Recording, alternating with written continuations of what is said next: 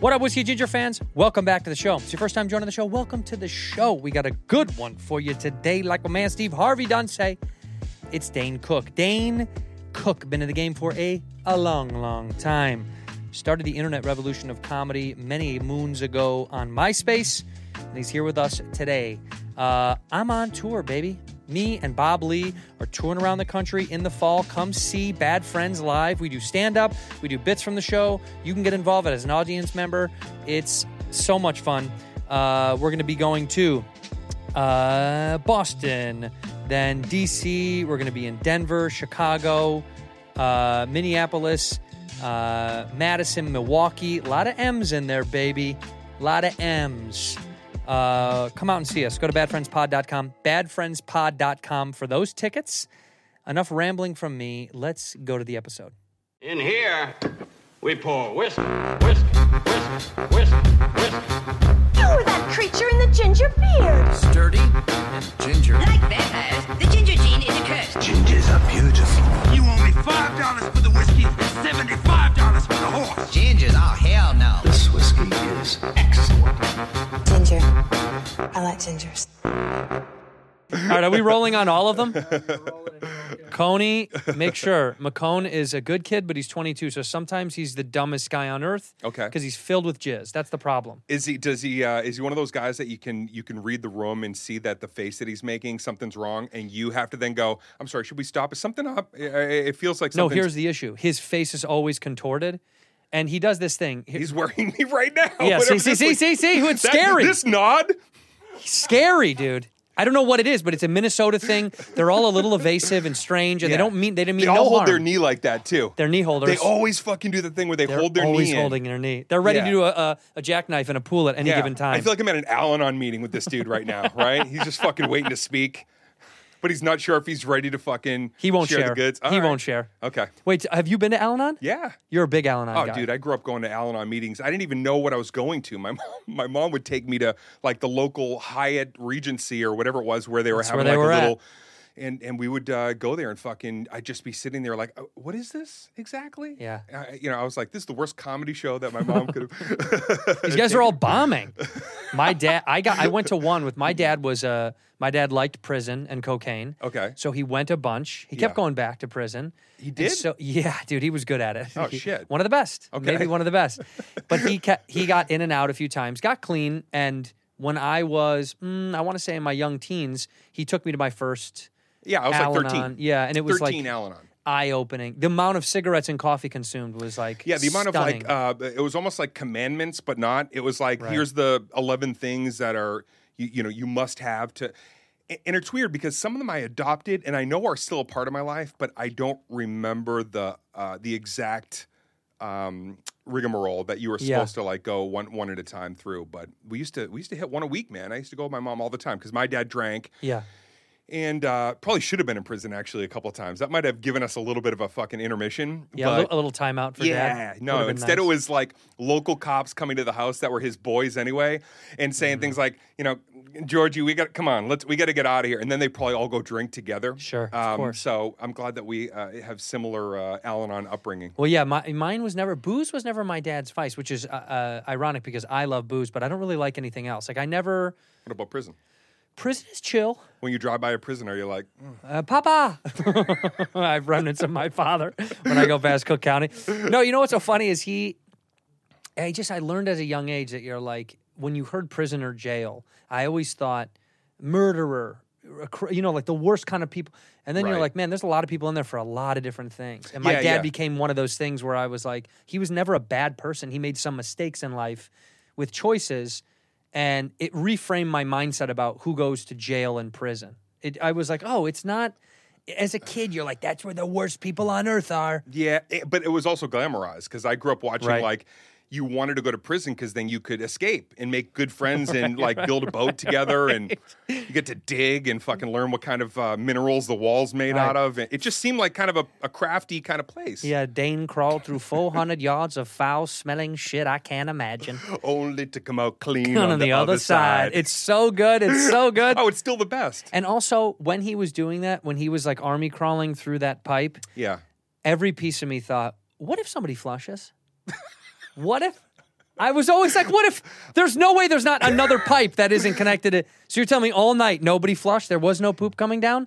I think once a week, for whatever reason, I just hear the the name Andy Dufresne. Andy Dufresne. It just goes through my fucking head. I know. Is that in your top five favorite films of all time? 100%. Yeah, uh, the only reason it's been pulled away is because it's been Let's this. overplayed. Yep. Put your knee up again when we he should asks. just grab the knee, and that'll that's an indicator is- that yeah, like we're all good. safe here.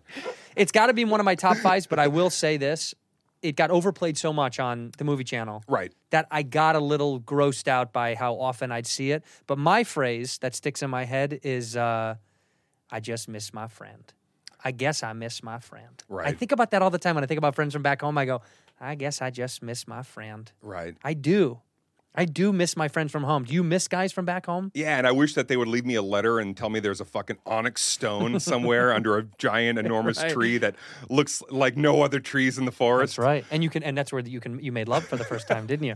That's actually true. Yeah. That's a good segue into the love. Wait, where did you, where did you lose your virginity? Now I'm Um, curious. On my high school girlfriend's front porch. A on porch? My seven. Uh, I was sixteen. It was on my seventeenth birthday. So it was the night of my birthday. She crawled into my sleeping bag.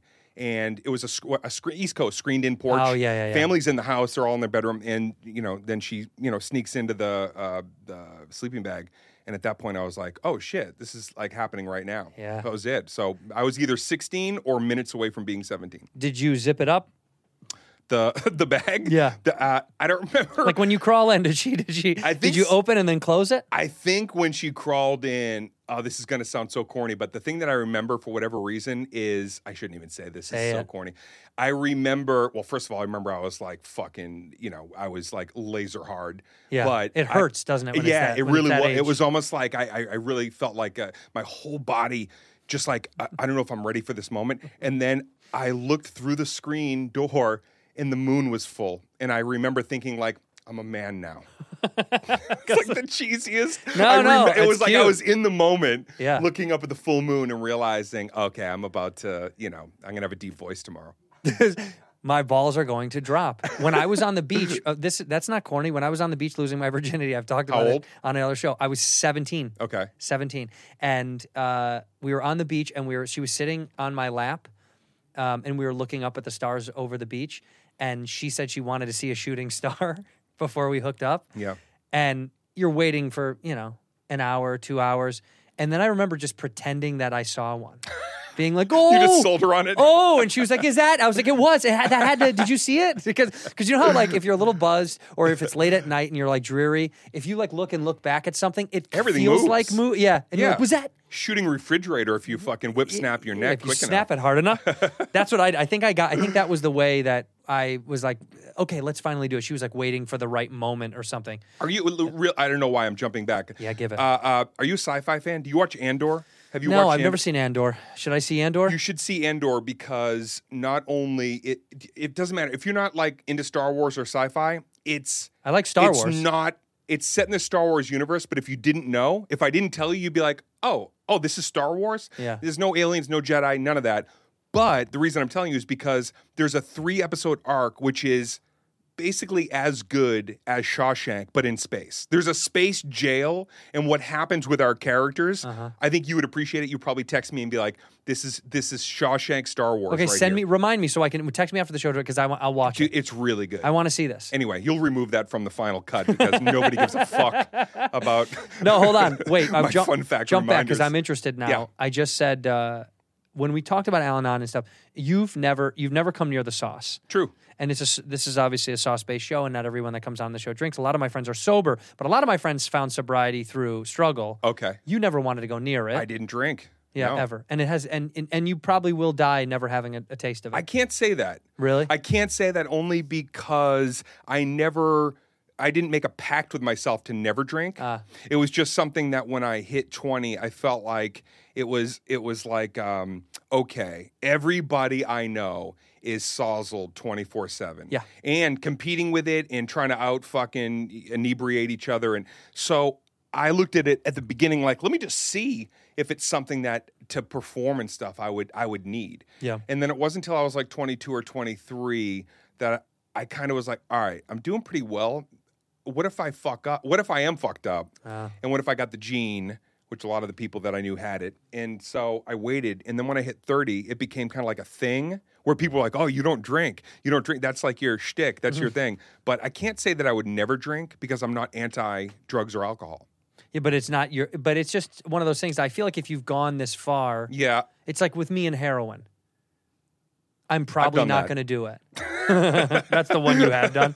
Well, since I was nine. Yeah, yeah. It's getting no, laced. No, I, I, I think No, but I'm probably not going to do it. I'm probably not going to. I like cocaine. I'm probably never going to do it. I've always my dad did it. but I like mind altering stuff. And when I hear stories and I watch podcasts and people talk about, uh, can you make a little bit more noise with the keys? Yeah, please. if you could, please Yeah. just jingle wait till jangle he those starts, a little wait. Wait, wait till McCone starts going through. Um, he'll start typing in the middle of the fucking. We were uh, Steven Soderbergh was on. Yeah. and the kid is like tick ticky tack typing in the background. Dude, we hear everything, Everything. as comedians. We hear what the waitress whispered about the order that they said was wrong, but the customer was wrong, and the Mm-hmm. waitress knew that they had it right the first time. We're dialed into every single. I just heard your fucking bone settle. I just heard your fucking bone settle, man. You gotta he's, get that. You gotta get that young. patella tendon checked out, okay? Well, he's got so much cartilage. you got a microscopic fucking hole in there, man. It might But need I to be told filled him- with your own plasma. He's got those shoes. Those are bad walking shoes. I say that all the time, dude. We got to get you some more support. You're going to end up like me. I'm on drugs right now. Are those. I'm on Reeboks? Drugs. Wow, man, those are fucking throwback Thursday sneakers. Old school. Yeah. There's no tread on those at all.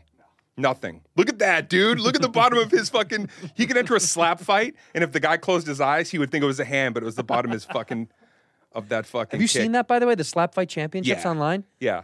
I kind of want to. I want to go to a live one. I, I want to see it, but I'm always like, dude, if if you're just a little off, aren't you losing teeth in the Well, back? essentially, have you seen they? They're so technical about it, what's a what's a slap or what's an illegal hit. Yeah, because they kind of do this, right? Yeah, you have to be on an axis, and you have to only you can only do it one, two, and on the third you have to slap. Yeah. right. You can't do it out of turn.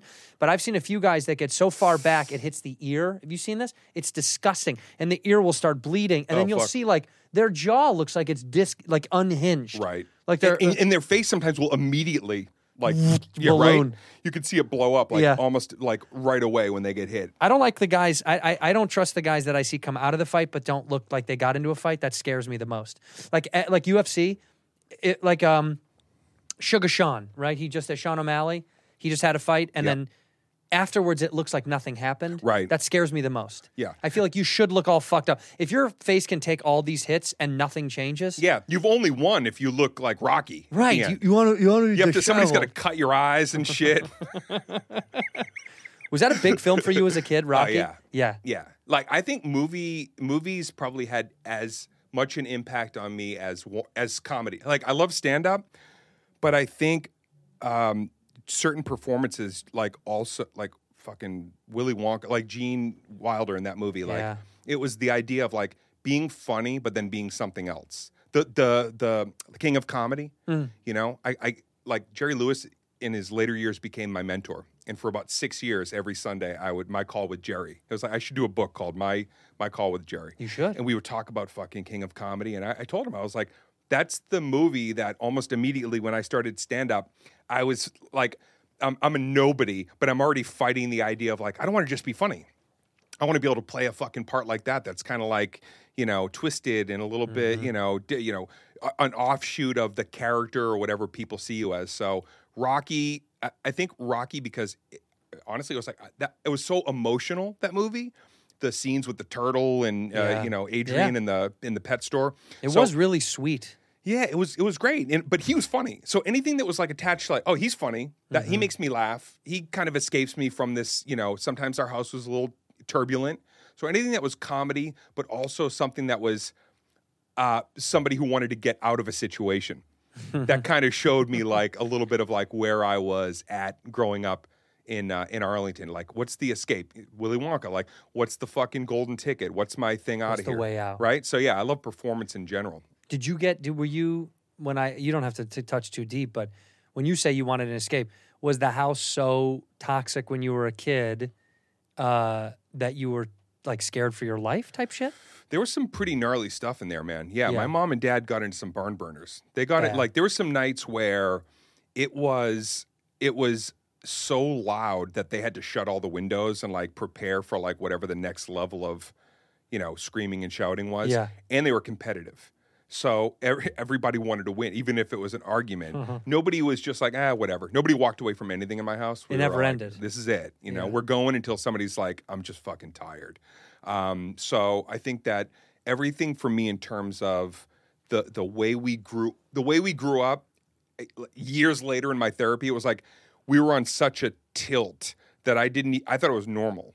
Yeah. But we were always kind of in a place where we didn't really know level ground, you know? Yeah, So what is it- normal? Yeah, no, no, I didn't know normal till I I had a home. And then finally I was like, "Oh, this is boring." Nobody's yelling right now. Yeah, fuck. Like I have to yell once in a while just to keep things interesting. just enter I your just look house? in the mirror. I'm like, "You're fucked up," and just to see if I can incite some fucking anger.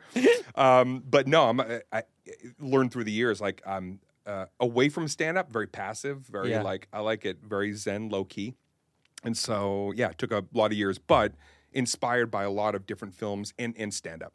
Yeah, and you look your your reign in. I've known you for probably, I don't know, twelve years or more, something and, around and, and that. I know you too. And you know what's interesting? And maybe this is too much information, but like you're one of the guys that like we know each other, but we don't really know each Yeah, other. Yeah, of course. Yeah, you know, yeah, yeah. And, and that and I'm not saying that in a bad way. Like I, I've always admired the work that you've put in, and you're you know you've fucking done some cool shit, man, in your Yeah. career, acting wise, and all that. But it's still like whatever circles we ran in, it was always kind of like, yeah, what's up, man? hey, and what's like up, what's you know, up? seeing each other, and then whatever, we're both well, off you were whatever you we're were doing. at the you were at a height. You were at another height period when I first started. and you were nobody. Yeah, that's right. I was at the bottom. You were nothing. Yeah, twenty two, and look at me now. I'd see you at the end of a fucking alleyway, just sitting in with the one leg.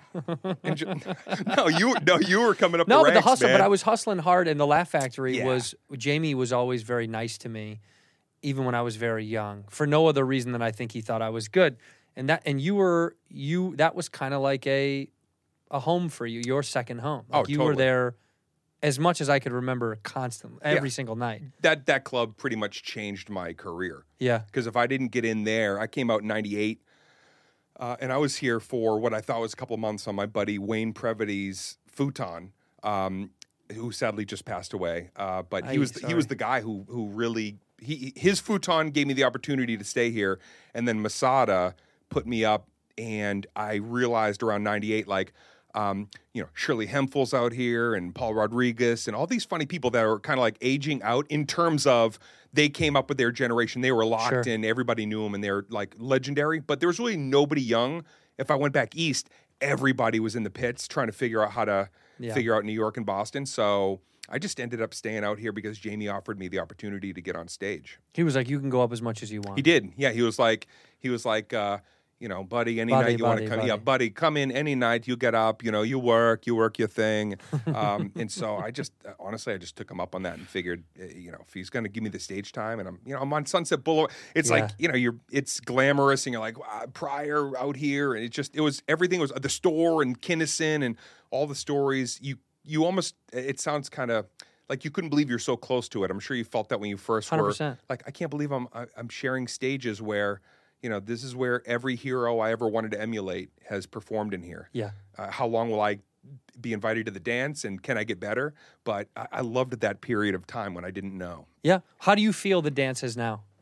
the uh, the scene. Like you, for you, you're saying, do I get invited to the dance? And now you've been at the dance for a long time. Oh, yeah. What is it like now for you? Yeah, now it's like now I'm the old bull in the hill that I feel like the the personal dance and goals for me. Um, I, I'm always enthused about. I always get excited about whatever it is that I'm working on next. I get more excited that I now get to be a mirror for some other people that sometimes want to come to me and get my two cents, almost Sure. like being a mentor to other people but in the way that I wish I had more of, which is I had a lot of people that were frustrated that I was finding a path, and I had a lot of people trying to give me the wrong advice. You shouldn't do. You shouldn't. I was hearing a lot of that. You shouldn't do that. You shouldn't do. You shouldn't perform there. Whereas I was uh, fortunate enough to start uh, realizing my whole thing is like helping somebody keep their integrity and what your act is has nothing to do with me but the legal stuff the you know people trying to change you from what you are like be whatever the fuck you are. You have to make your own mistakes. You have to you know if if i didn't ignore some of those things and i took the advice of a lot of the people that told me i should should should do this this i, I never would have had the career that i had. In here, we pour whiskey, whiskey. This episode of Whiskey Ginger is brought to you by Rabbit Hole. I've been talking about this sauce for quite a long time now. Introducing Rabbit Hole and their one of a kind bourbon and rye whiskeys. Uh, Kaveh Zamanian, Rabbit Hole's founder and whiskey maker, gave up a 25 plus year career as a clinical psychologist to pursue his lifelong passion to craft the world's finest spirits, and that he did. All right? He didn't want to buy age whiskey. Uh uh He went all in, learning from the best. He wanted to develop his own recipes, an iconic bourbon distillery in Louisville, Kentucky, where them horses be running, baby. He made some great sauce right now. Grab some of this jazz. I, I, I really do love it. Um, there's four different expressions. I love the way it feels in your hand, too. The bottle is great. It's, it's beautiful and it tastes really good. The sauce inside is just as good as the bottle on the outside. Their mission is to transform the ordinary into the extraordinary. And their whiskeys prove it. Original mash bill recipe, signature malted grains, aged in hand selected, charred, and toasted barrels. They do both. Uh, Award winning small batch whiskey made with passion and love. So if you're looking for a whiskey with a new perspective, huh? skip the ordinary, sip the extraordinary. That's Rabbit Hole. Uh, this right here that I held up, that's their Heigold. This stuff is real good. Award winning high rye double malt bourbon. Yum, yum, yum. Um, they've also got the Cave Hill. That's old school. Their award winning four grain triple malt bourbon. This is the OG stuff. And of course, if you're a rye guy or gal, go ahead and get this Boxergrail. And to top it off, uh, they've got the Dareringer. The Dareringer, uh, a lot of people that come on the show love this stuff because it's aged in uh, Pedro Ximénez uh, sherry casks. There's a little bit of sweet, a little bit of sweet in notes. So uh, go grab yourself a bottle. Go to rabbitholedistillery.com slash drizly. Use the promo code RABBIT for $5 off your first order. Or go to rabbitholedistillery.com. Find a bottle in your area. They're sold all over the place. Drink responsibly. Have fun. Ginger. I like gingers. And So- you, and where you are now, though, are you? What's like? What's the thing for you that's like? Now that you've accomplished, stand up is kind of one of those things where a lot of guys once they conquer the final boss, so to speak, which you did in many ways, Right. Had you have all you've done all the things that a stand up could really do. It's now. It's like, do you want to continue to do stand up just because you love it so Love it. fucking much, or are you also trying to make a new version of yourself in stand up? Right. Well, I think that it's always a new version because loving Carlin or Pryor, you realize, oh, these are chapters from a, a journal. Yeah. This is also, if you stick around long enough, you actually get to comment and do commentary on yourself, your own ignorance, your you know, Yeah. uh, self-deprecating. Uh, the new special I just put out, above it all, and then I'm editing um, the second night. We did two nights, two shows. The second night, even more so about like taking the piss out of myself and talking about some of the things that I fucked up on the way up, and some of the things that uh, I actually did right, and what humorous came out of both of those Yeah. situations. So once you have the luxury of feeling like you've cemented a moment and then that moment ends or it becomes something else, the pressure is off. Yeah. So it's now like, all right, where do I want to take it? What do I truly want to be talking about? And then uh, for me, away from stand up, how do I want to use that same energy that I have for 32 years to get to where I got? I still have that same energy. I wake up with the same feeling as 1992, where I'm like, the first thing I'm thinking of is like, what's on the agenda? What do I want to do? Mm-hmm. What am I, you know, shooting for next? Who said no? How can I turn that into a yes? But to know that now I can do that and go like, okay, the pressure's off. I'm not trying to like pull ahead of the pack. I can just try to figure out what, how do I really want to, what frequency do I want to dial into here, and what do I want to, what am I ready to share? Well, you know, wh- when you said I don't want you to give anything away, but it's interesting when you said like some of the things you did really right and some of the things you did really wrong. Do you like what was one thing that you were like I fucked that I can't believe I fucked that piece up. And Um, doesn't stick with you and cer- not like regret, but like it's probably more that the the worst part about breaking away from the graduating class that I came up with and being kind of 1st was there's no playbook for that. I'm a welfare kid out of Arlington, Massachusetts. Uh, I didn't have a mentor who was successful at that ti- at that time to really be like, welcome in. Here's kind of how you Sure. you know. Here's the decorum. Here's Right. how you behave. So it was a mixture for me probably of the ego hits you first but then you realize oh all my ego is is a veil for the insecurity that i still feel from when i was a kid which i had a lot i don't want to go so uh, it's too Yeah, it's fine, yeah. too maudlin Yeah. but I was I was really upside down and for a lot of years i thought stand up made me this person that would then bleed into the rest of my life but when i would leave the stage i was still that kid Yeah. so, ego coupled with a lot of abandonment. And I wish the biggest mistake that I made was not going to some of the guys that even that I came up with to say, I know you feel like you don't know how to hang with me right now because a lot of it was them too being like, I, uh, you're doing this cool shit, and I feel like I'm not really doing anything. And of course, I'm like, I don't want you to feel that way. I want us to all enjoy. Yeah. I did Tourgasm to go. I had people say you can do that on your own. I'm like, I want to no. Let me share it. Let me see if these guys can pop off this moment as well. And they did. A lot of guys did. Yeah, for you know, uh, Bobby Kelly and Yeah. Gary Gulman, Jay Yeah. Davis was in there. It's like, um, but I wish I had taken more advantage and been more honest, even with the guys that I came up with to say, I kind of feel like I'm losing myself a little bit. And then by the time I got to the pinnacle, you know, my, my mom and dad are sick. I'm fucking fighting cancer with them, but I'm also the biggest comedian in the world. And so every day I step off stage and I go right home to like try to, you know, I'm talking, I'm, I'm dealing with hospice as the crowd is fucking still rifling out of arena number 180. I was just with Al Dotley, my old tour manager. We, 181 arenas uh, over a two year period. A arenas, B arena, fucking shitty C arena, like arenas that like shouldn't have even been. In. We did Hassan Hussein's fucking arena over in Iraq, legit. Like we're fucking. You name a spot in the world, we went there. Did you bomb? But uh, no, I fucking I, I killed no bomb. Um, but yeah, man, it was that was uh, that was probably the thing that took the most time to resolve. I guess Yeah. was that I had apologies to make to some people because I too pulled away from certain people because I didn't know how to say help.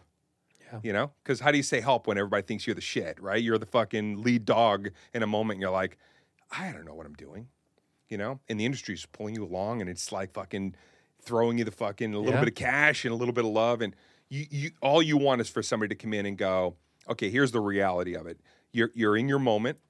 Moment can last eight months. For me, it lasted about eight years. It was a good eight year run from whatever 2002 to the end of the decade. Yeah. And I look back and go, man, I wish that I could have locked in with a couple of people. I won't say who in particular.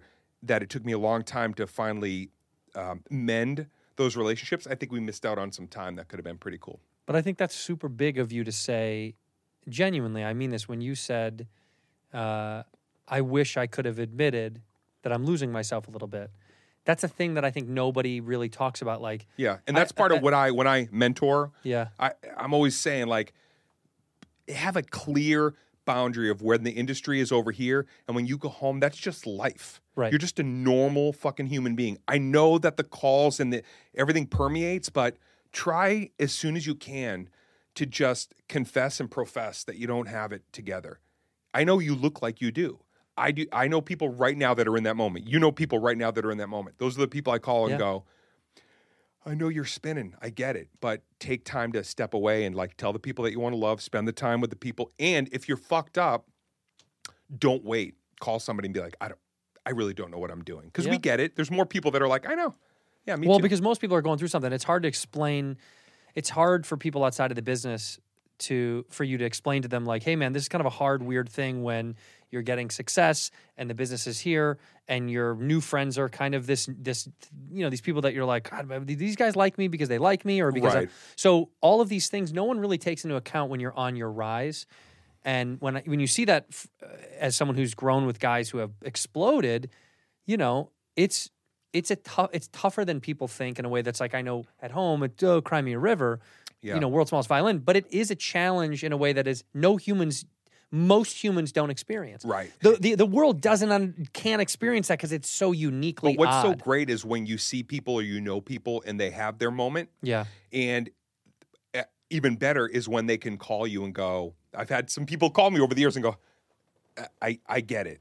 I fucking didn't get it. Yeah. You know, I put I put me here and you there, and now that I'm in it, uh, like They okay, it. yeah, it almost like immediate. There's not even like a we need to. T-. It's like I I Yeah. I'm sorry, man, and I go. I totally. I'm just glad you made it so you can understand that it wasn't personal.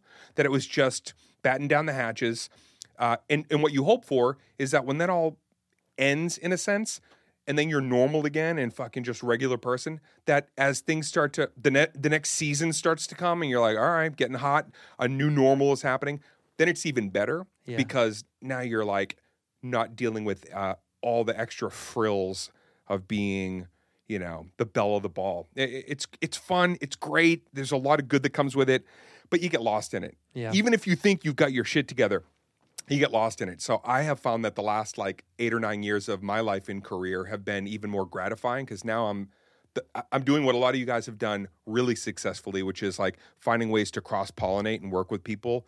I- don't want to just be lone anything. I, I- comedy is lone, right? Lone. You're the you're out there. You're, you're everybody. You're at the helm. you it's for me as a kid that felt like so isolated as a kid, and all I ever wanted was community. I look now and go, we're in the best era, as you know, to be like, now you can really cross pollinate and collaborate and have fun. Yeah.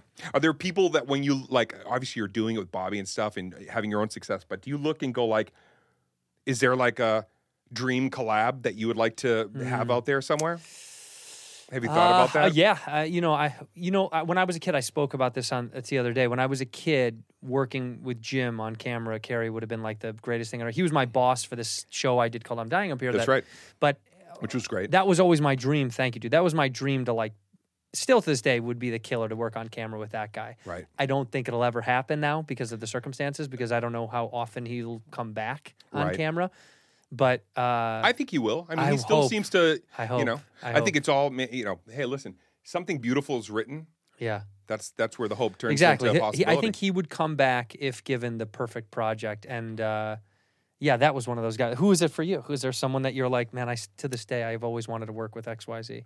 Oh boy. I mean, recently I, I've thought I would love to do a tour with Louis C.K. Oh yeah, Yeah, because of where our relationship has come to over the years, and I think that that would be an exciting show. Yeah. I haven't talked to him about it, but I should. he has no idea. That's great. I should. Well, he no, I doesn't don't- know. I don't even know what his personal agenda is. I know that he's, you know, he obviously crushing it and things are are great for him. But I look and go, like for me, that that's that would be a fucking wild live show to be a part of. Well, that's kind of like how like Chappelle and Rogan have done these duo arena Love shows it. together, which I think Joe was saying it was like really organic. It wasn't. There was not like a uh, big pre-planned thing. I think they both were like, "Do you? Should we just I love it. do it?" And it just stood, like I saw Dave uh, and Donnell down in Australia, and I was in Australia at the beginning of the year, and it was just it like when you're with a crew of friends playing an arena show. The best. I was like, "This is this is what little kids think rock star shit is." I brought I brought how however many people like to open and feature for me because I was like, you, you think it's going to be hard, Yeah. but as long as you're funny, you got it. It's the best. And and it, what's funny is the era I came up in was like that was really unusual when I came up to do an arena, not Yeah. since Dice. And there was a time when it might have even been Rogan and and some of those guys were like, "That's not a comedy show. That's an event. That's something else." And I'd be like, "I swear to God, it's a comedy show." But it is an event. It's also a comedy show it's, event. It's, it's everything. But Yeah. I promise you, if you are funny, it's a fucking comedy show. And Yeah. it was. It, I think some people felt like it was at that time. It was. It's kind of funny to say now. Like it was almost unusual. It was like this level of comedy. That's not. He's taken it past comedy where Right. it should be in a theater. Sure. And it's it's bonkers. It's just people yelling in t-shirts, and then suddenly I see everyone talk to a lot it. of these guys. Yeah. Yeah. And, and everybody goes, "Oh, this is where you want to take your business to because why not have." You know, 5,000 people are laughing, 15,000, 25,000 people. As long as they're having a good time, they can hear you. Yeah. It's like, why not? yeah, we did. I did the tour with uh, Bert. Bert did a tour, and we did.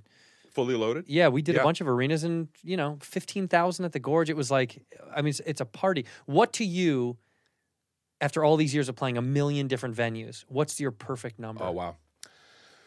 Um, as much as I play into, and like I just did Mohegan Sun again, which Yeah. is like, I think when it's filled, it's right around 8,500. Yeah. I did Fallsview, which is, have you done the new one? Uh, Fallsview, uh, there's a new theater casino that's almost like if you took the Beacon Theater and just went and brought it up a little bit higher. Yeah, It's the Beacon and Fallsview, both around 50, 5,500. Yeah, think they're the over 5,000, yeah. Because it's like a, it's like a wall. It doesn't feel like Yeah. they're going out. It kind of feels like they're like a Radio City. Love it. Played Radio City. Awesome. But it, it kind of goes far back. You're like, I'm in Radio City, but I like when they're on you Sure. like that. So Fallsview Casino is kind of my new favorite spot.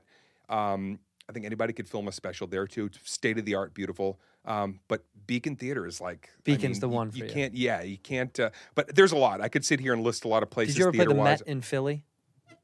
I The I Met kind of No. has a a huge Uh, their second row goes all the way up to the sides. It's it was beautiful. It's one of the one of those theaters that I was like, this is like, it- you know, when you walk in sometimes pre-show and you're like, is it okay to be playing here? This is like a little too pretty for comedy. Like it's Yeah. a little too. It's like ornate, beautiful carved designs. Right, right. And I'm talking about my asshole, and you're like, I don't know if this belongs in this room. The chandelier. It's Yeah, got like, you know, dude. 40,000 different pieces of fucking crystal hanging. Yeah, like little cherubic ang- angels drawn on the ceiling. You're like, do I deserve to be in this fucking room? I said that to my mom. The first time I got to play Chicago theater, I thought, this is so Beautiful. much prettier than Oh, I man. deserve. I was like, theater. That, and that's home for me. So it was so overwhelming. We stood in the room for like, I don't know, 30 minutes.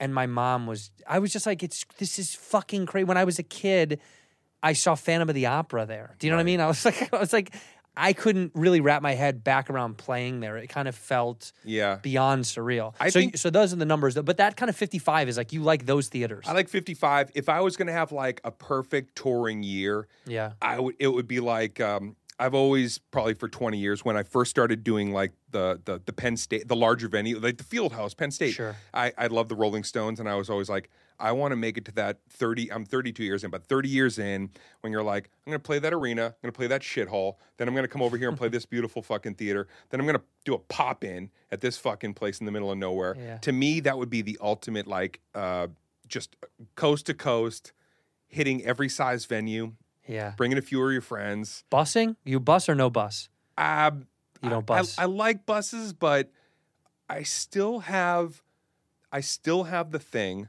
where I need to get home. You got I've been back. like that. I got to get Yeah, home, and yeah. and not, uh, and it's just my for my anxiety. I get anxious out on the road. I gotta, I gotta go home and reset. What do you feel? You feel like it's you're you're you're so vulnerable because you're not near what makes you feel the most comfortable. I, I, I've, I don't know what it is. I just know this: the second I leave, I'm fine. I could Yeah. stay out on the road for a year. If I once I'm there, and you said like, let's just stay out on the road, you would not see me struggling. No. I'd fucking have a great time. We would eat great places. I, you know, a lot of people. We'd go to the ball games. We'd, Right. but there's something inside of me that's like, I need to go home and reset. I think it's maybe just not having the home as a kid that I looked forward to getting home to. Yeah. It's just something in my conditioning, in my in my mechanics that are like, go home, reset, clean the duffel bag out, fucking Right. get back out there. Get back. Yeah. You must like your home. You fucking put your special there, which I thought did, was man. wild. Yeah, yeah, yeah. You're inviting people literally into your home. yeah. Did That that, was- ever, did you ever was there ever second thoughts where you're like, is this a terrible idea? These humans are in my house? No, I already had a stalker who like found out where I lived. Two stalkers that found out where I lived. I already had Two stalkers? two stalkers same year. Wow, that's so yeah, funny. and not even at like peak. I'm I'm I'm the shit. It was like way after when everything kind of fucking settles. Like That's when they now? come in. Yeah, when, they, when everything slows down. They can't get to you when you're hot, baby. But you know what I found out? One of them was just starting to watch the specials at like 0405. I was like, oh, so for them, Right. I'm at fucking Top, like, yeah. I'm the new guy. But uh, doing the special at the house was. First of all, anybody Googles anybody, you can see where somebody lives. So I had, Yeah. I had a guy one time in a, in the nicest, scariest way possible. Go, if I was ever going to break onto your property, I'd start here and come around. Like he drew me a little fucking map. so I'm like, okay, I can do this because when I was 12, we used to meet on either my porch or um, Mr. McNamara's porch, and that's where the neighborhood would come together, smoking, drinking, uh, cut ups. Everybody get up, and I would do like, "This is Mr. McKenzie mowing his lawn." Like I would fucking have at it with everybody, and I was funny, Right. and it was just being on the stoop, improvising. Some serious conversations start happening. You know what I mean? Like there's, all right, these two are getting into it a little bit. Uh, I'm going to say something funny, try to break it up and from 12 years old all the way to even doing uh, Boston Garden, I talked to Marty Callner. He said, We're, you know, the garden, you know, blah, blah, blah. I was like, I want to do the garden or I want to do my front porch. And he was like, fucking do the garden. Let's do Garden, the yeah, garden. let's do Which he, he came back, he actually just directed, Marty Callner directed the new one, but it was something at 12 years old I loved. When I moved into this house at 13 years ago, I just sat there one day. I was like, I'm going to film a special here someday. And it's going to, it's going to be a bunch of people bust in. They didn't know they were coming up. They didn't know where they were being. Sh- they just knew it was Dane Cook show somewhere. They didn't know they were going to be on my front lawn for a couple hours. And when we, we uh, they built some risers, Marty and his production. So we had about 600 people on my fucking front lawn, Holy shit. including like a, a few hundred on these beautiful risers that they built. But I, I mean this sincerely. Like I knew the show I was thought I was going to do, but when you're on your po- porch, it's so it how you behave is so different. Because even if you want to put on a little bit of like showmanship, You can't. I'm in a hoodie on my porch. Right. And so ended up being something that I think is truly special and unique. And I think it, Of um, course. it feels like different from anything I've ever done, only because when I got out there, I started talking about stuff that I had no intention of getting into. It just, so it was not uh, a lot of it was improv that you didn't No. have written for the special. no, no, it was it, the reason I did Friday and Saturday night. I did uh, an hour and 40 minutes Friday night, which was most of the Above It All special. And then Saturday, I just rolled for like 245 and talked to pretty much everybody in Holy the porch. shit. Learned everybody's story. It was basically a crowd work special in some ways, Sure. but I was still throwing bits in because I had ready pre-COVID uh, tour, the Tell It Like It Is tour. That was ready to be a special. That got fucked up by COVID. Then during COVID, I start working all the other material, and I had two specials. So I was like, all right, I'll film all the pre-COVID stuff on Friday, and then Saturday I'll do the next one. So the next one's called Gritty and Pink, and that's going to come out at the end of the summer. That's uh, so. But you knew at the beginning, or this kind of organically happened, where you were like, "We'll just shoot two nights. Maybe it'll be two specials. Maybe it'll be one." I- I knew it would be two specials. I just thought it was going to be the hour before COVID and then Sure. the hour like kind of during the banter and then like it, the second show. Although funny, when I edit it, it feels more like a, kind of a podcast come to life. Or if you know you do a show where you're like really improvisation, you know, it's very improvisational. It it's it's special because you're like, oh, I'm getting laughs in the moment, and then I'm weaving into some bits, and then I'm going back. So I, I, I don't know if it'll. I think it's one of those things that for the rest of my career, whatever I do, n- nothing is going to feel as different from stand up, but still stand up as that. Yeah, that's true. Yeah, man. In here, we pour whiskey, whiskey. This episode of Whiskey Ginger is brought to you by BetterHelp. I've spoken uh, uh, pretty candidly on the show for a very long time about BetterHelp, about getting therapy. Uh, I think it is a wonderful thing to get stuff off your chest, uh, lighten your load, drop your shoulders a little bit, make the day a little bit easier. Okay, um, and BetterHelp uh, does just that. You know, they help you get to a place um, where you feel comfortable again with what's going on in the world. You know, it's a little it's a little tough. Sometimes uh, we can't get to sleep at night. Your brain just won't turn off. It happens to me all the time. I can't get my brain to stop spinning. Um, a great way to make those racing thoughts go away is to talk them through. And talking them through with somebody um, is probably one of the best things I've found in my life to get on to the next step of life so I can feel more peace with uh, everything in the world.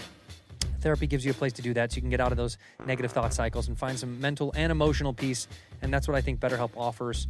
And that's why, you know, I really do think um, giving therapy a try is the best. If you're ready to give therapy a try, you know, why not give BetterHelp a try? It's entirely done online, designed to be convenient, flexible, and suited to your schedule. Fill out a brief questionnaire and get matched with a licensed therapist, and you can switch therapists at any time for no additional charge. From the comfort of your own private personal space, you can do this anywhere you'd like. I think it's much worth your time and your try. Get a break from your thoughts with BetterHelp. Visit betterhelp.com slash whiskey today to get 10% off your first month. That's BetterHelp, better, H-E-L-P dot com slash whiskey. This episode of Whiskey Ginger is brought to you by Squarespace. Hey, I've talked about Squarespace so much on this show. It's because I believe in it. If you've ever created a website, I created my first one, I think in 07 or 08 when I was out here, and boy, oh boy, was it a mess. It was a disaster. There was these like awful templates to put together. I had no idea what I was doing. I think I just had a picture of me like cross-eyed on the front, uh, and that was just like the whole image. And then you had to scroll down to get to anything else, and it never tracked correctly those good old days of website creation at the beginning of our comedy careers. Now you don't got to do that anymore. Whether you're selling something, uh, you're pushing something out to the world, uh, you want people to hear your voice, make yourself known. Squarespace is the all in one website platform for entrepreneurs to stand out, succeed online. Whether you're just starting out managing a growing brand, Squarespace makes it easy to uh, create a beautiful website, engage with your audience, and sell anything from products to content to time, whatever you got, all in one place, all on your terms. Um, a lot of people uh, have hit us up to say what they like about Squarespace. We've showed their their sites on here. Um, so many extensions, email campaigns, um, and my favorite that I've talked about is the analytics. I'm using the insights to grow my business. Learn where your site visits and sales are coming from. Uh, analyze which channels are the most effective. That way, I can find out where you guys are. So when I come to Boston, I know that many fans are in Boston. They're giving me an extra click, bro. And I love that. I love using the analytics um, and the tools on there for email campaigns to blast out to the world to say, hey, I'm back on tour. Come see your boy. So if you want to create a site, if it's time for you, go to squarespace.com for a free trial. When you're ready to launch, uh, go to squarespace.com slash whiskey to save 10% off your first purchase of a website or domain. One more time. It's squarespace.com. All right, go over there for a free trial. When you're ready to launch, go to squarespace.com slash whiskey. Save 10% off your first purchase of a website or domain. Ginger. I like gingers. Tell me this. I, I have to jump backwards because Okay. it sits in my brain. Yeah. What's like the what's one of the best pieces of advices that Jerry gave you? Because you would talk to him that often. Oh shit, Jerry Lewis, man, he was a fascinating guy. Yeah, but like I just for, for people that don't know, if they're if you're if you're a comedy fan and you might not know who that is, please look up Jerry Lewis because to me, it's one of those things where uh, how do you get remembered or how will you be remembered? Yeah, And I don't know if a lot of young people know Jerry Lewis or know know his stuff and and and they may have seen it seen him through their dad maybe, but he was such an iconic he was our- original He figure. was Jerry Lewis. Uh, he was Jerry Lewis was for Jim Carrey what a lot of us would look at Jim Carrey as. Correct. Yeah, totally. But I mean, he definitely begged and borrowed from him for sure because he's got the same. There's a lot And of the Martin Short. same. Yeah, Mar- Yeah. well, Marty does. Uh, Marty does it to a degree where um, Jerry transforms into the character very like you see him physically change shape. right. But I I have to say I think Martin Short does it better than anyone ever. Like Jiminy Glick to me may be unequivocally the best character transformation I've ever seen. Where the voice, the eye, the eyes. Like his mouth, Right. He chameleoned into a, a new human being. Yeah, and and a character that also because of Buddy Love, and you think about that, the duality of being like tremendously funny. Uh, like outrageously funny, but there was still some real vulnerable vulnerability Totally, in there, and yeah. like something very kind of oddly lovable about him, even as he was kind of like you know taking somebody down pegs. So Jerry Lewis, for me growing up, was like I understood that he was for a good ten year run the biggest star on the planet with Dean Martin, Yeah. Martin and Lewis. Yeah. You know, uh, they were like Bieber level. Look out a window, Yeah. and millions of people are outside the hotel. And not only did I learn a lot, watch just watching his uh, confidence, right? But understanding he writes and directs a lot of these things that Yeah. he's doing, and then he did, did drama. I see him in King of Comedy, and he's very good. And then I read his book on on filmmaking, and I'm like, oh, he's prolific. And then also he's an innovator. He he invented playback. Playback on a set. Is, That's Jerry Lewis. That's his. Wow. He literally went to Tokyo, met with the head of this company, and said, "I need to be able to see myself on set. I need to be able to ha- play it back because I don't know if my choreographer." He owns the patent for fucking for for that. Holy shit! Yeah, goosebumps. Like he. So this is a guy that when I finally had the opportunity to get to know him, I think he was 82 when I when I started. A young to- lad. Yeah, Yeah. yeah, 82, and he was. Uh, but 82 and as curious and as just incredibly um, gracious, Yeah. you know, uh, still was studying and understanding the way if he met you, let's say he was going to meet you, he would he'd look up your work. He'd sit down with you. He'd know you're special. He'd tell you what you're thinking. He'd he'd he'd find a moment. And I, I found like myself talking about like my Madison Square Garden gig with him one day, and him just literally being like, "Now the moment that you do the Civil War flute, and then you," and he's talking about like the dedication to physical, and I bet your toe was in it. Your toe was in that moment with your fingers, and that. But the thing that he said to me that was probably the most, um, he was also a very intense guy.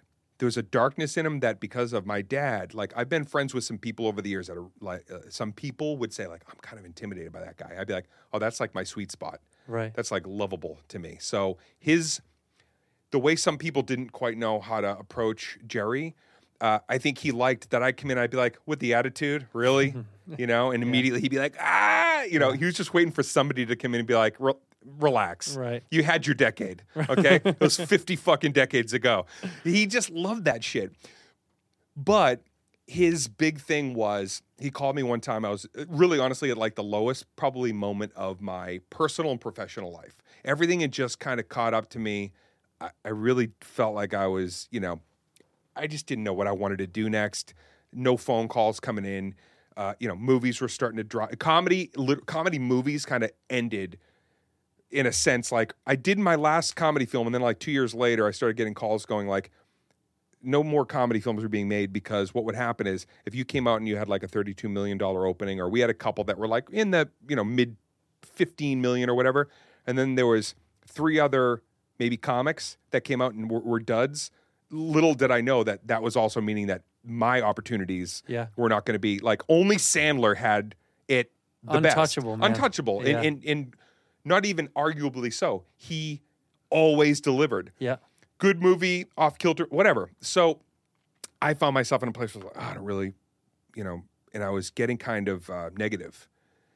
which is not really like me. I try to like try to find some optimistic way through anything. And Jerry called me one day, and I never wanted to like burden him with stuff, even though we'd gotten pretty close. But one day I, he's like, "No, really, what's on your mind?" And I told him I was like, you know, and I just feel like eh, nobody wants to participate with me. And some people, they, they, I'm. Eh, it was that time when, uh, uh eh, when people go like, I don't know if you ever got this even in casting, where people go, no, no, we know him. They won't even meet because they know they know you. Oh, we know him. Yeah, We know him. we've seen his stuff. Yeah, we'll keep him in mind. It's like, no, I'm fucking, I'm 10 pounds heavier. I'm fucking did it. I, I'm, No, no, we know different. you. Uh, we, we know him. We saw him in 04 do a thing. Right.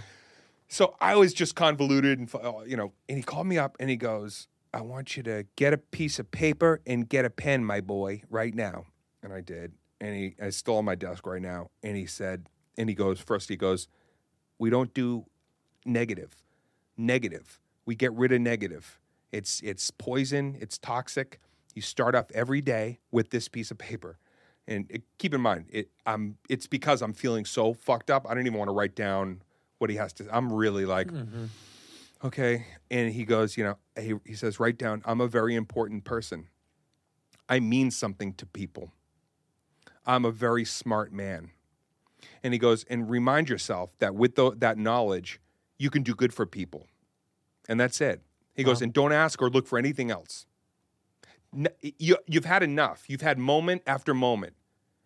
Help other people and remember these things. So that that's on my desk, and it really helped me. And he helped me actually. Every Sunday, my calls with Jerry were like, kind of got me through a lot of turbulent moments in my life. Tough times. Tough times, man. Yeah. Yeah. That's powerful that he, uh, honestly, the, the, the comedian in me has to think of, as I'd be writing that down, the smart man part, I'd have been like, I can't, Jerry, I will not write that part down. Right. Yeah, it's like- I went to Arizona State. Like, I'm not going to fucking write that down. dude. I'll write that I'm important to people part, but I'm not, because I don't want someone to walk into my office and be like, this fucking dickhead thinks he's smart. Like, you got, C, you got C's and D's in high school. You fucking, that was was dumb as a box of rocks. So I, that, that would have been the initial comedic moment. But it's Yeah. beautiful to have someone so important and powerful in comedy.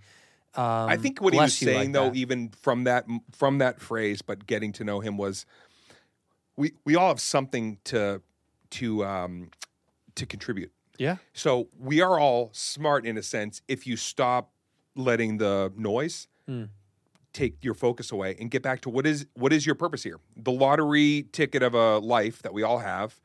You know, you're smart if you know how to figure out. Okay, what what gets me fucking pumped up every morning to get out there and continue to try to find ways to entertain. For me, ways to entertain people. on your down day though.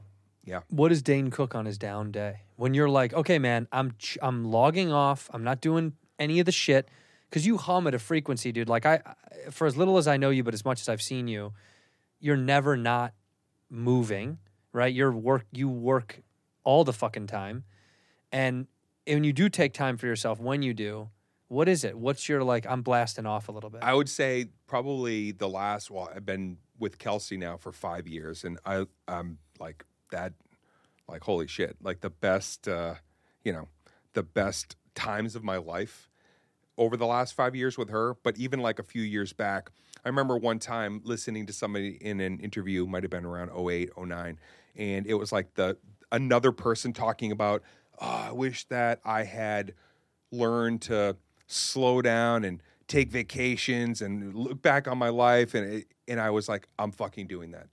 I'm I'm cha- I'm going to change the entire system of when I'm working, I'll still give that percentage of energy, Yeah. but I'm going to give the same percentage of energy into off days. So I started building up a community of friends and people away from the business, you know, regular kind of lives, Humans. regular normal fucking people.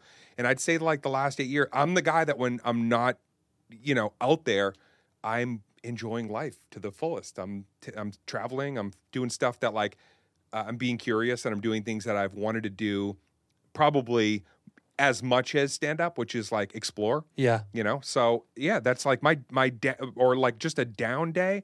I look at it as um, uh, I just fucking take. I go sheet sheet therapy. I'm like that's needed.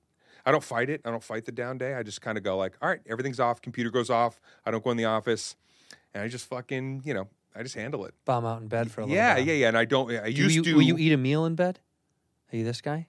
Will I eat a meal in bed? Yeah, I'll eat a meal You in bed. will? Yeah, I'll get a fucking Joe's meatball sub once in a while and just open up that tinfoil magic and just fucking. It feels so good eating in bed, and my wife has no idea that I do it sometimes when she's gone. But Yeah. man, I like it so much. right, and then you lay down, you feel the crumbs on your back, and you're ah, like, I God, did that. dude. I love it so much. Something about eating in fucking bed because it's it, it's absolutely like my mom would be like, "Are you out of your fucking mind?" like I, you're like, "This is I bought this house." Like you feel so I I feel so free. Like I'm supposed to be able to. Like that's how weird it is in my backyard sometimes with the dog. That What do you got? What dog? she's a little she's a slut mutt she's like uh, a cocker spaniel terrier um, uh slut mutt? she's a slut mutt dude It's funny because well I we call my Rhodesian Ridgeback LA. a rich bitch. oh rich bitch Yeah, yeah, yeah. yeah mine's how a she walked mutt. in. she's a slut mutt they found her downtown LA she's a and she's like a ragtag lunatic Yeah. but when I'm in the backyard with the dog sometimes uh like in the mornings I'm naked and I'll I'll take her out there naked Yeah. and I think I'm being a I'm being bad, but no one can see me. So I'm like, Because why do I feel dog. bad about this? Well, it's like I'm naked with the dog, but who gives a shit? Because I sleep naked when I walk her out in the morning. I literally grab coffee naked and I walk out there naked. Yeah. Nobody can see me, but for some reason I can hear my mom being like, "What are you doing? Put on some fucking clothes, you pig!" Like it's the dog. She knows. She And does knows your I wife sleep naked. She couldn't care less. Doesn't care Well, she nude. she also I start when I, I started sleeping naked years and years and years Yeah. ago. I did the same thing for a lot of years. I like it. I, I've never. I, when I I, started was doing shorts about six or seven years ago. Just randomly, I was like, I think I'm ready to fucking be ready to go to shorts. Yeah. I just I've been naked Once for my stalker came into the into play, I was I like, I gotta be need- ready yeah. to fuck. Yes. I gotta get ready to fucking. Once the guy showed you the map to your house, you're like, I'll put on something, I guess. I just like being naked in bed because uh, I always get really hot. I run really hot, and at night as a kid.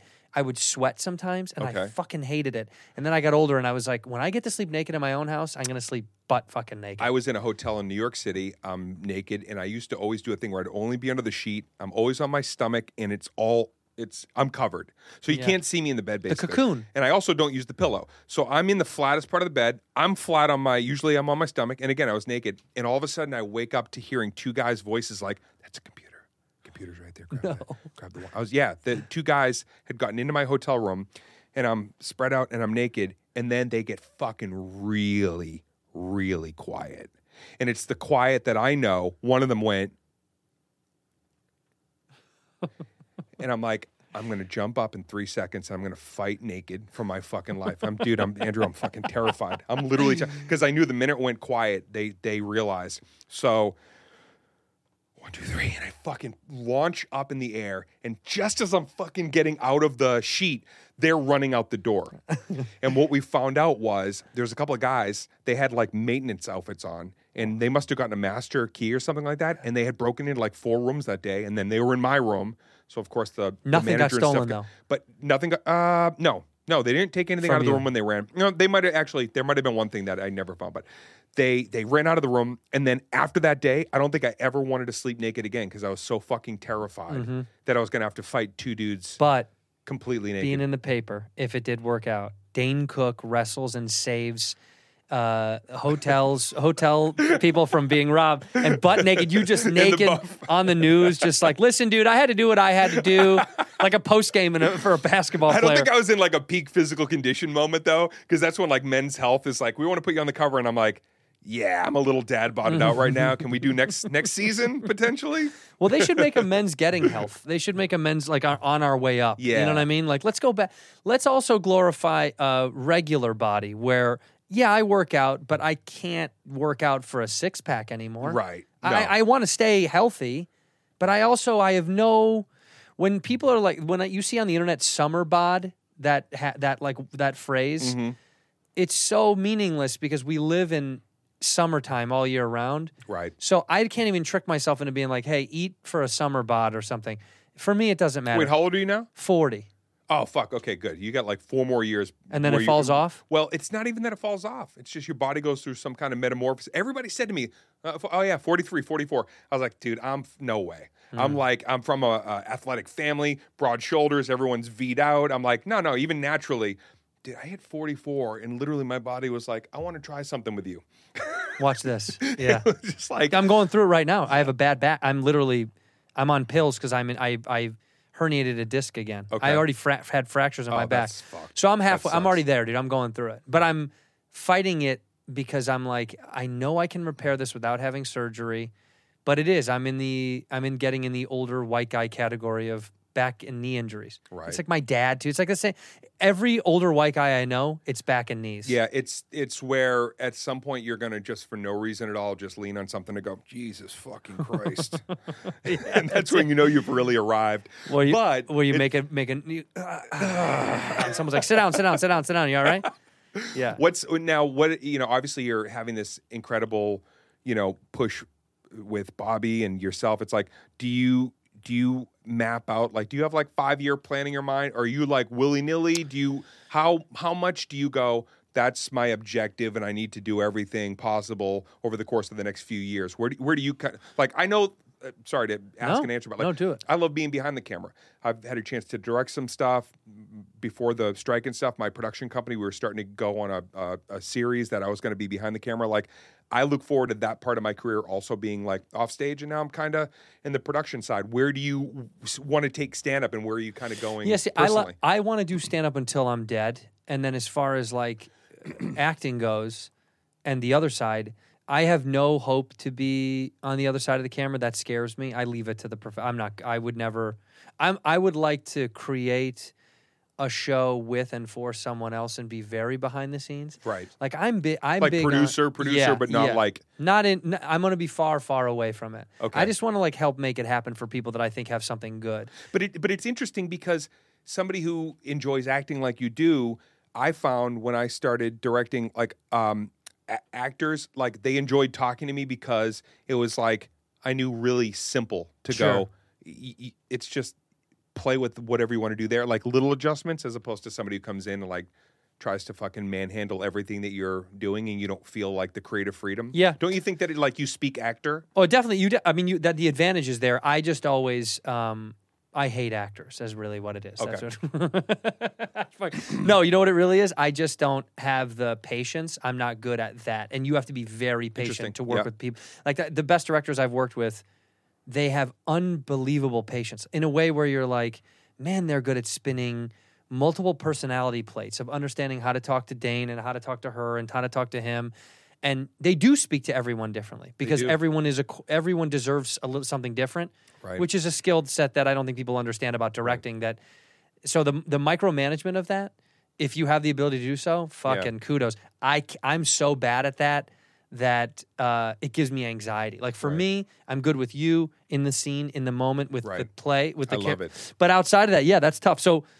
I mean that that that I mean that's that's to me the second half of my what's next for me. I want um I really want to tour the fucking world. I've never toured the world. And like for me, I want to play London so bad. I want to play Australia. I want to play I want, want to play all over the fucking world and we've just are now getting the taste of we're probably going to do it. Yeah. So that's been the goal is like in the next couple of years I really want to I want to tour the fucking world. That's awesome, I've man. never I've traveled it. I've never played it. I mean, you've played I mean, how many countries do you think you've played? Do you know? bunch. I mean, except for yeah, I mean a lot. Yeah, a ton. lot. A ton. Yeah, yeah, and it's it's to go someplace else, especially just knowing like where I started, how I had to start to get to where I'm, you know, at now. The privilege of playing where whatever country.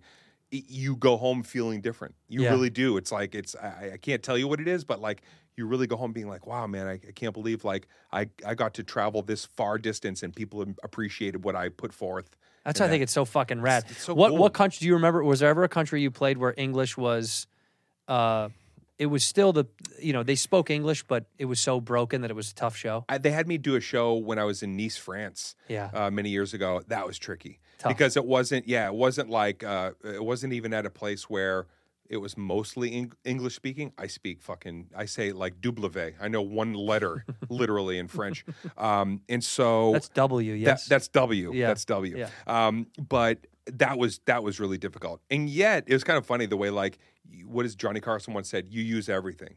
And at that point, when I'm like, okay, nothing, you know, with vernacular is really going to fly. So I got to keep it like real simple and just go for stuff that like I I know that's kind of like their version of like local humor. I'm like, what's that fucking cheese I keep eating over here? That guy, and you start like digging into it. So I, I made it work, but thank God it was a it was a 20 minute show because if they said this is going to be a 55 minute or an hour, I would have been fucked. Nah, I gotta I would have been out of there. I would have given myself the hook. Right. Um, but so that was one of the trickiest. Nice, but, France. But other places that I've had the chance to go to and and and and places that. So I self distributed above it all, and and we did English speaking territories, obviously around the world. But now, like they wanted it in Portuguese. There's countries that have Oh, reached wow. out, and like I have a big Korean following, so. As you would. I, I, who you know you don't know, but I'll tell you even like right now, like um, we're putting it out in Mandarin because do you know in China they are in like 2001 of their comedy boom. Where comedy, where stand-up comedy is right now just in China, it. Just the turn of the century. it's it's becoming, it's almost the fucking hottest thing. Right. So to be able to have content that is finding one of the biggest fan bases in the world, and like in, in Wait till they hear about Dave Chappelle. right, It's They're like gonna fucking fu- lose their mind. it's like just to be able to have content in other parts of the world and, and then to be able to tour and see those places, it, it- dude, it's going to be fucking Incredible. as fuck. Yeah. Who dubs it when when it's Portuguese and stuff like that for your other? Do you know they don't like the dub? They don't, they Oh, they actually. don't? I've tried. I did a dub thing, and they were like they prefer uh, closed caption Huh. because they're learning English as well. A Oh. lot of them are like I, I've had people say like I learned English entirely from your special, whatever it might be. So it's kind of wild. They'd rather it closed caption. That's you know what's so funny. Somebody said that. Uh, somebody had told me that their sister or something, when they grew up in Eastern Europe, learned English from watching American syndicated television shows. Yeah. and that was like the best way that they learned how to Right. how to understand like cultural phrasings and because the mannerisms. The same way when you when we learn another language and you think you know it, but then they a local is like. No one really says it like that. Right. What you're saying is, uh, how high is the rooftop? But you want to say, let's go upstairs. Right. You know what I mean? And it's just the slang that they learn from the TV, which makes me feel so dumb when we go to other countries and they're like, I speak four languages. I'm like, I, I don't even, I remotely know English. We're never going to have to worry about that anymore because now there's a button you can put on and you go like, uh, I need to find a restaurant and you hit the button and it says it in whatever country you're in. in Oh, that's fucking rad. So it's all like, dude, we're done. Te- like We're tech- toast, We're fucking toast, man. This is AI, by the way. I don't know if people know this. This whole time, I'm not me and Dane's not Dane. We haven't been here. He's out of town. I'm gone. How great. And then right now, we just just zapping to fucking zeros and ones. I got into a tech conversation today. Sorry if this is No, like side go item, for it, baby. I got into a tech conversation today. We are talking about there's this woman. She was fucking. She she ran like three people over, and then in the in the police station, she's like laughing. I saw this girl. dancing. Okay, Yeah, I saw, saw that, this right? video, yeah. and the guy's like, "You just killed fucking two people," like, and she's like doing her dances and whatever. And I was talking to my buddy, and he's like, "Oh, he's like, dude, back in the day, she would be fucking whatever. It was like uh, she'd have to wear a board around her neck. It was like early fucking colonization. You'd have to like they'd paint your fucking arms green or whatever." And I was like, "Dude, it's happening again right now because when that Apple Reality Pro comes out, which already has facial recognition, and there's already you could look up any face on your phone. If she walks down the street and you're going to have some device on, the scarlet letter will be digital." So whatever your past is, it'll be like Grand Theft Auto. When you when somebody's stats come up, in ten years, that woman doesn't even realize when someone looks at her, they're going to know exactly who Murderer. she is. Yeah. Yeah, laughed at fucking killing two people. That, by the way, that Yeah. well, she won't be out. In Don't invite anytime to soon. party. Does not tip. what? You're a murderer, but you don't tip? and then down the bottom, it's like terrible dancer. Just Yeah. things that are like that's really not appropriate, but that's good to know as know well. that, we don't need to know that.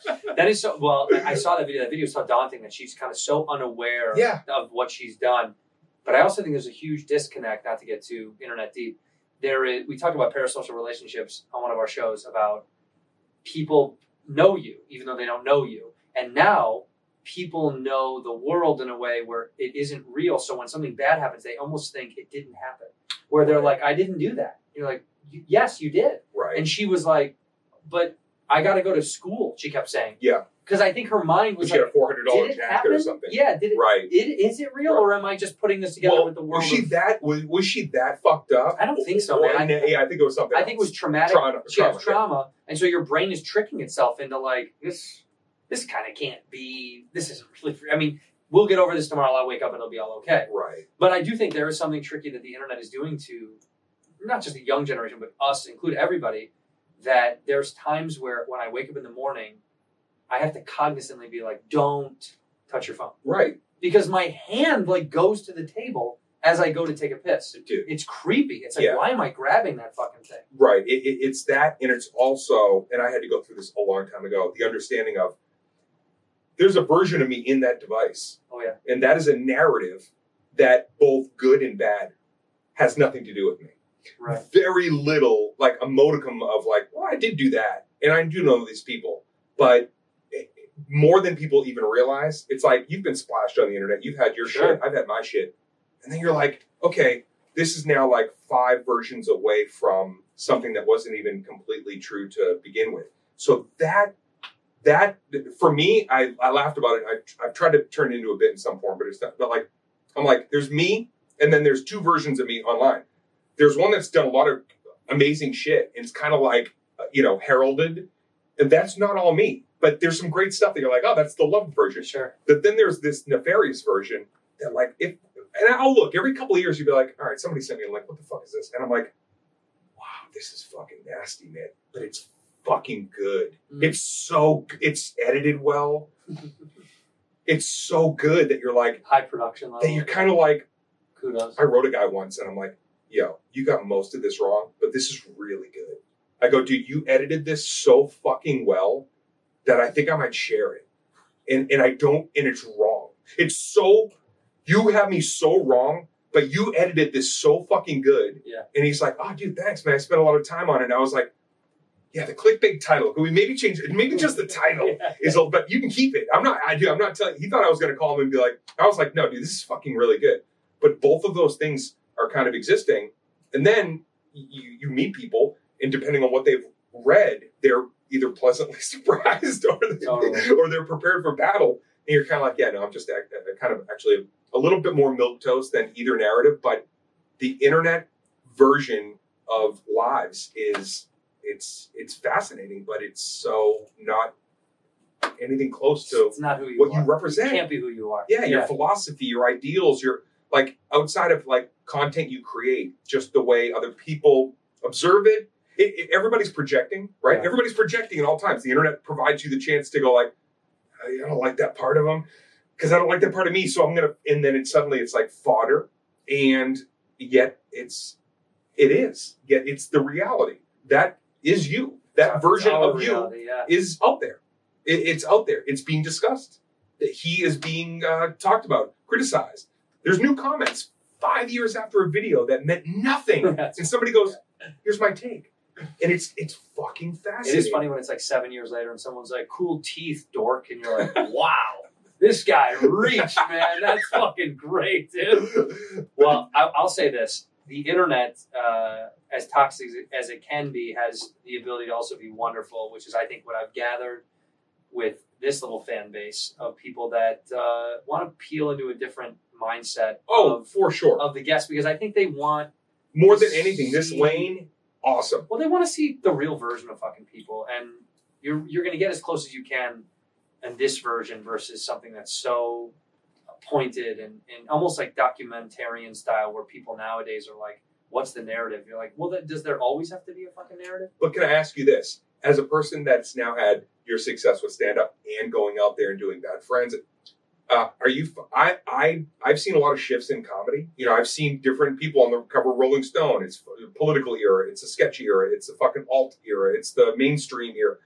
And doesn't it seem like we're getting into a place where people coming out to a show, although they love a, a great story or joke, they want it to be more participatory Oh yeah, because they're now conditioned to be like, no, I want to be a part of it. yeah. I think I think it is a duality. I think what's happening now a little bit is because of the podcast world and the live world and the internet world, they do want to be more involved.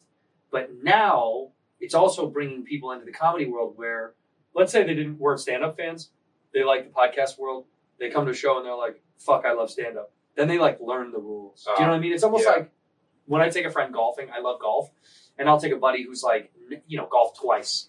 And you know they'll go, dude. I didn't know that that's what you have to. It's like it's no big deal. You're Yeah. learning it. But once they fall in love and they know, like, oh, there's just a little parameters we have to abide by, and then they They become this whole new. Yeah, like you breeding new fans. Yeah, There's yeah, almost something sexy about bringing them into the world being like, do you like this? There's way more of me. You can go see him and her and them. And, and then it becomes like, holy shit, you open Yeah. them to this new. That's the best part of this to connect with them and to go, totally. come on the fuck in. I it, the cross pollination is Yeah. like something that again all, I I kind of touted it and enjoyed it. The only thing that ha- that I found was like I came out of the ear. I was on tech so much for so many years So yeah, that by the time it was really in vogue, I was like tapped out. I was like, tapped out, dude. I was like, I fucking wrote everybody on MySpace and Facebook for like nine years, like everybody. I'm insane. I'm Now you gotta hire someone else to do it. and then it was like five years later, and everybody was like, my podcast is killing it. And I'm like, oh fuck, that is really taking off. It shit. Right when I dipped out, everybody's fucking podcast started. you were Like, there too early, man. yeah, I, no, it was it, it's. Yeah, I feel like the fucking. I feel like the Celtics in the '80s, or like any any pro player that's like, "Fuck, those those deals were not there for me when I. I was loving the game, Yeah. and maybe an endorsement once in a while. 40 million? Yeah, what the fuck? Can you imagine? Those contracts were back in the day when they Dude, I mean, honestly, in the 80s, what did those guys really get paid? Truly. What, Oh, nothing. It was like, Nah, I mean, I think that, I think like, like, bonuses for winning, right, and shit like that. yeah, and at, but at most, most of those guys who weren't stars or they weren't really like franchising star players. So you were making, you know, tens of thousands of dollars Yeah, in a sport that, quite frankly, was dying tremendously. The NBA was in dire straits. right. So, like, you think now those guys, it would be fucking so hard to see these kids now, like a a shit, a shitty, you know, a shitty D League player is still making more than you made at the But, height. but even in in entertainment, like I, I got a couple of friends of mine. You know, they're like 20 years old. They're, they've never been a part of Hollywood. They don't understand agents. They don't give a fuck. They don't know a development deal. They're making tens of thousands of dollars more Yeah, a month or whatever Yeah. for whatever they're creating. They don't know SAG. They don't know fucking Writers they don't Guild. need it. They don't know. I, and when I tell them about some of the things that we've had to do over the years to get, eh, quite literally, they're like, "You're stupid. Yeah, like, why would you do? Fucking Wait, you made a comedy album and then you let Comedy Central fucking have it? yeah. And what did they do? And I'm like, they just send me a check once in a while. And I was like, oh, that was very stupid. Didn't you have the ability to box it yourself? I was like, yeah, but I stopped doing that so they could put it in the box. And And they're like, did they take all your money from you? You're like, they did. Yeah, they actually fucking did. right? It's like you just see this whole new generation that are doing. But but but going with what you said, like as much as there's a lot of you know crap on the internet bathroom wall for stuff like this, and for people that really like find great um, community type of based content, whatever that might be, it is the best because now I get to fucking turn on something and I'm like halfway around the world learning about something in real time with people that are truly engaging and funny and sometimes a little fucking dark or whatever Right. you're getting a little bit of everything. So that's why I, I'm psyched that you asked me to be on here because as I've watched more and I'm a fan, I'm seeing everybody in the timeline. I'm on the fucking TikTok and stuff too. I'm like, this is the most gratifying content to watch Yeah. because it's funny, but every once in a while you're like, I needed to hear that. Yeah. You know, and so uh, for all those reasons, um, you've done a great job today. Thank you, and thanks sir. for coming on my show. Thank you very much for having right, me, Dean. I really it. See what I it. just did? Well, we sign off the show the same way. the same way you look into that camera and you say one word or one phrase whenever you're ready. This will be embedded Oh, in podcast history. okay. So when you're ready, uh, and, and I think we got a Smithsonian. Aren't we going to put this in Oh, the. Smithsonian? Isn't that All what we right. said? So at the end of every episode, one word or one phrase. It's your turn in that camera. Is this the end? Am. I doing This this? is the yes. Oh, fuck, this is the moment. You're this is your shining moment. Okay. And I look and I just say one word One word or one phrase. or one phrase. It used to be a word, and then more people were like, "Can I say a, a phrase or a limerick or a yeah?" Oh, But so- a limerick? Some people go with a limerick. buddy. We've Fuck. had we've had spoken word. Uh, we've had uh, Haiku. We've had haiku. Okay. We've had someone speak in tongues. So when you're free, you do it, Um, and you're oh, allowed fuck. to take a beat and think about it. I need to okay. take a beat. Yeah, take a beat. Yeah, because there's a few Take different a things. beat, Are you on 'cause your I- phone? I'm going to be on No, my no, phone no, too. no, no, no, no. Um, I'm, okay. gonna, I'm writing down. Dane took a Um, beat. Um, uh, oh, fuck. That's okay. Let it rest for a second because that brain is spinning, baby. Okay. I'll get you off. You know what? I got to probably do that thing where it's like, you got to go with the first thing You that, should. that popped in your That was the whole And point. for whatever reason, something my dad used to say used to drive me crazy, and now I find myself saying in the morning. And I like to say to your your fans and friends that are that are watching, today is the first day of the rest of your life. In here, we pour whisk, whisk, whisk, whisk, whisk. You were that creature in the ginger beard. Sturdy and ginger. Like vampires, the ginger gene is a curse. Gingers are beautiful. You owe me five dollars for the whiskey and seventy-five dollars for the horse. Gingers? Oh, hell no. This whiskey is excellent. Ginger. I like gingers.